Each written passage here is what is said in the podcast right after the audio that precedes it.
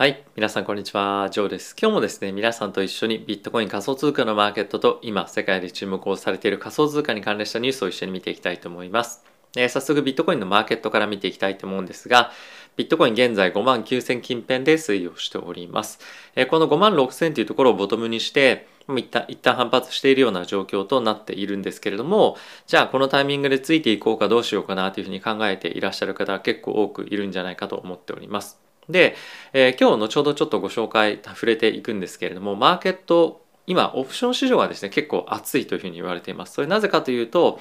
今年いちねんかんで見た中で、えー、残りの月日ということですね、じゅうにがつさんじゅういちにちのオプションの期限満期があの非常に大きいあの日となっていて、かなり注目をされています。その一方で、じゃあそれより前のタイミングで一番大きくマーケットがポジションオプションの観点から注目している日っていつかっていうと、なんと今日なんですね。で、それに伴ってまた大きな売りが入るんじゃないかっていうふうに見られていたりとか、気にしている方が非常に多い。で、そんなタイミングでもあるので、ここちょっと反発してきてますけれども、ここで安心して買いに行くというよりも、まあ、ちょっと安心感を持っているところを狙って売りが入るんじゃないかみたいなこともあるので、このにじゅうよじかんに関しては少し待ってみてもいいんじゃないかなと。ボラティリティがかなり高まりやすい状況でもあるので、焦らずこのにじゅうよじかんはしっかりと、まあちょっと身をかがめてじゃないですけれども、一旦様子を見て、ここからしっかりとろくまんドル抜けていけるのか、もしくはまたごまんろくせん近辺まで戻されるのかっていうところも、まあかなり両方ともあり得るかなと思うので、しっかりと、まあ、ちょっとどっか捕まってですね、あの待ってるという方が、まあ僕は短期的に見たらいいんじゃないかなと思っています。一方で、えー、長期的に見ると、もうごまんろくせんもごまんきゅうせんも、まあ大して変わんないよという見方も一方であると思いますし、まあこのろくまんドルより下であればどこでも買いじゃないっていう見方もいろいろあるかと思うので、えー、このあたりは自分自身がどれぐらいの長期スパンで見ているのか、短期なのか、もしくはどれぐらいのマーケットのターゲットプライスを置いているかっていうにも、まあ結構寄ってくるんじゃないかなと思うので、まあこのあたりはそういった観点も含めて考えていただければなと思っております。で、一方でなんですが、イーサリアムはですね、まあ、非常にいい今のところチャートの形をしていて、このトップからのダウントレンドの線をですね、まあ、今ちょっと抜けていくかどうかっていうところを今トライしているような状況かと思います。現在よんせんごひゃく近辺のレベルで、このよんせんごひゃくをしっかりとバツッと抜けていけば、またオールタイムハイのよんせんはっぴゃく近辺のレベルをトライしに行くというような状況かと思っております。で、オプションの観点から見ても、イーサリアムの方はですね、あまりダウントレンドを強く意識しているというよりも、強く強くアップトレンドを、上昇局面を意識しているというような状況でもあるので、どちらかというとイーサリアムの方でアップサイドのポジションを取っていくという方が、まあ少し値幅がしっかり出て、えー、まあ勝率っていうのも少し高いのかなっていうのは感じています。まあこれも短期的な話ではあるので、長期で見てみれば、ビットコインがいいのかイーサリアムがいいのかっていうところも個人的にはいろいろとある方もいらっしゃると思うので、まあこのあたりは参考程度に聞いていただけたらなと思っております。あとはですね、注目を集めている引き続きメタバース関連の銘柄なんですが、一旦大きく上昇してまだ戻されてはいるものの、まあ、相場が崩れるというような感じは正直全然ないなという印象を持っております。で、それっていうのは、まあ、Twitter 上でのアクティビティというところももちろんそうではあるんですけれども、やっぱりですね、本当にいろんなメディアで多くのところがメタバース銘柄のところを取り上げていたりですとか、または世界で一番大きな仮想通貨関連のグループであるデジタルカレンシーグループ ディーシージー 関連の機関がですね、グレースケールなんですけれども、メタバース関連のレポートを出していて、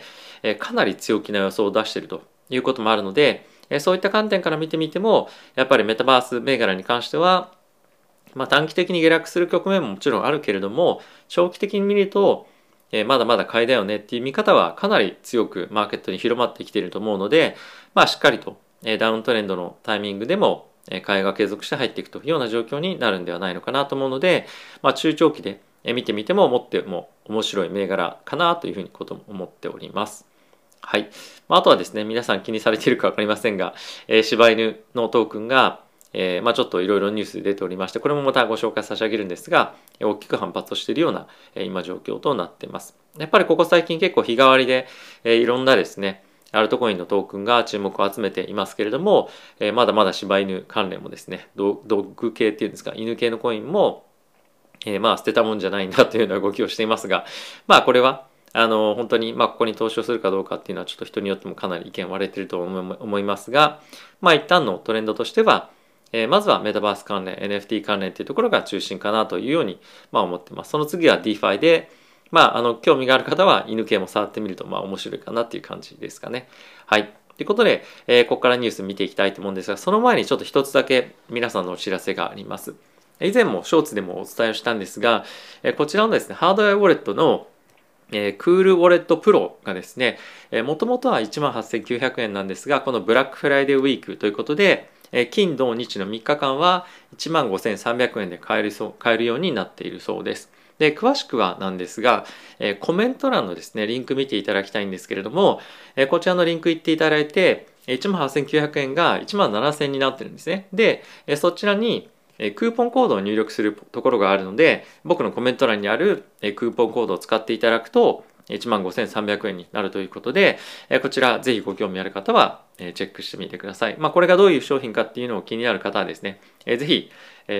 一応動画以前作ってますので、こちらもチェックしていただけるといいかなと思います。まあ、非常にかっこよくてですね、安全性もかなり高くて、でかつこのカードがあればスマホと連携して DeFi だったりとか、あとは エヌエフティー の保管もできるので、ぜひチェックしてみてください。ということで、ここから皆さんと一緒にニュース見ていきたいと思うんですが、現在のマーケットでですね、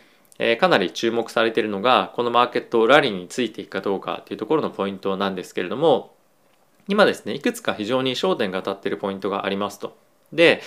まず一つ目なんですが、ビットコインにですね、結構強烈な買いというか積みますという動きが結構出てますねというのが注目されています。で、これちょっと拡大していきたいと思うんですが、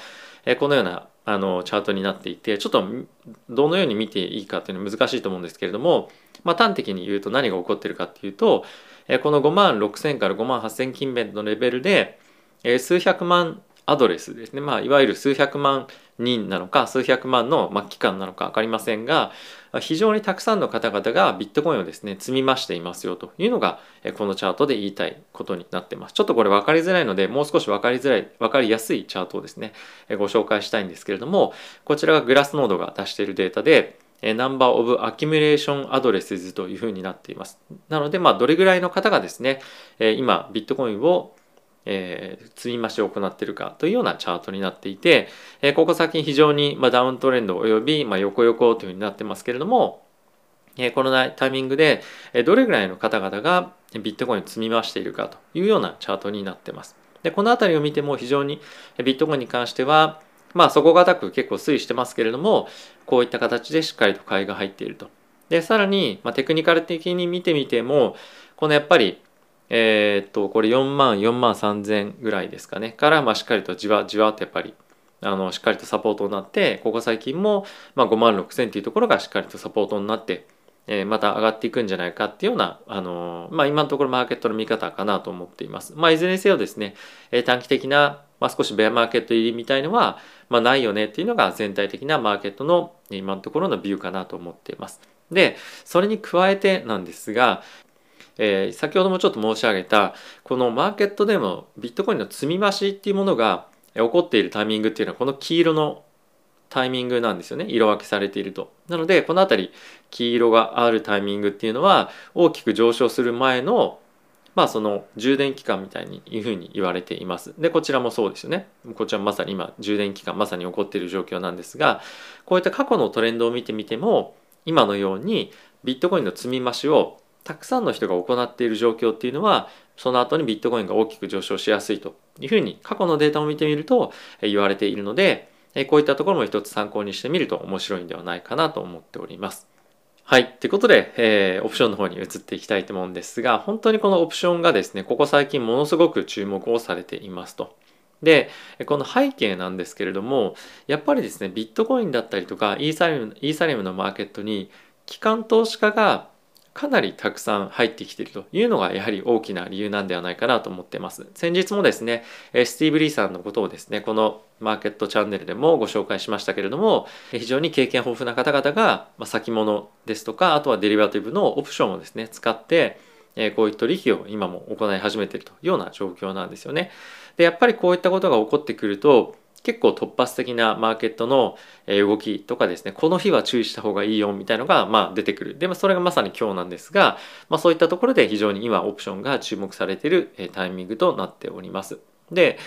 ちょっとですね、オプションの見方とかっていうのもなかなか難しいので、まあ、ちょっと一旦今日の状況がどんなのかっていうのをグラフを見ながらなんとなく雰囲気だけでも分かっていただけたらなと思っております。で、これがですね、ビットコインの現在の、まあ、いわゆる一つのあのオプション市場を見る観点で、今これエクスパイアリーが、エクスパイアリーっていうのは日付ですね、えー、どこのタイミングでどれだけのマーケットオプションが今溜まってるかっていうのを見るところになっております。で、この山の大きさを見ていただきたいんですね。これバーチャートは取引のボリュームで、えー、まあちょっと重要ではある一方で、この山の大きさっていうのがマーケットのに与えるインパクトの大きさっていうところになっていますと。なのでじゅうにがつさんじゅういちにちが非常に大きい山になっているんですが、その次に大きい山はじゅういちがつにじゅうろくにちとなっております。で、こちらに行ってみるとエキスパイアリーというところで日付があのいじれるんですけれども、これをじゅういちがつにじゅうろくにちにすると、まあ、こんな感じになっていますと。で、今まさにビットコインはですねろくまんドル近辺をトライするような状況となっていますよね。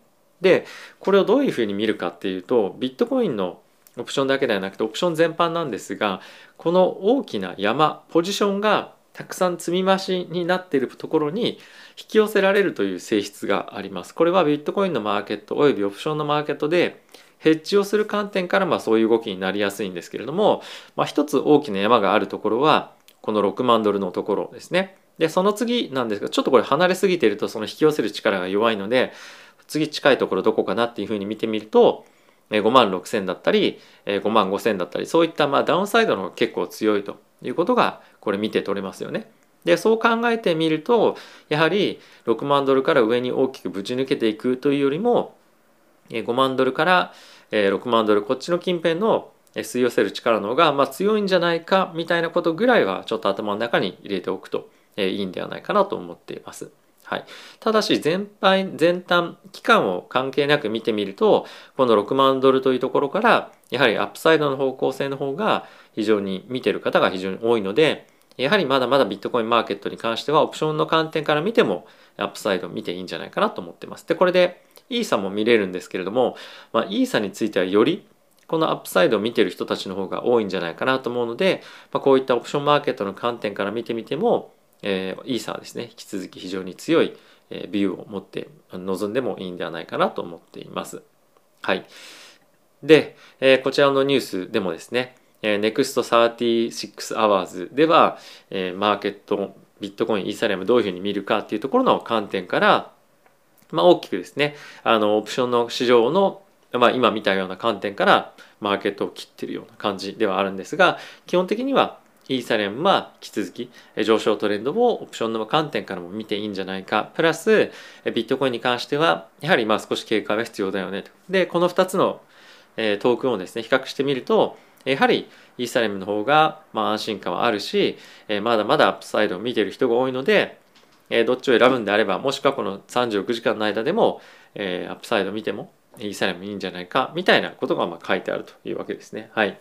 ちょっと最後なかなか難しいというか分かりづらい説明もあったかもしれませんが、えー、ちょっと定期的にこういったあの説明だったりとか、もう少し構造的な話をしなしていきながらオプションマーケットについても、えー、皆さんにお伝えをしていければいいなと思いますし、またそのいろんな切り口でマーケットを見る、えー、見方があるんですよっていうところも、えーまあ、こういったところを通じて、えー、ちゃんとお伝えをしていきたいと思います。で、さっきのオプションのマーケットでどこを見ているチャートとかっていう、まあ、こういうニュースも全部そうなんですが、概要欄の方にですね貼ってありますので、ぜひご興味のある方はチェックしてみてください。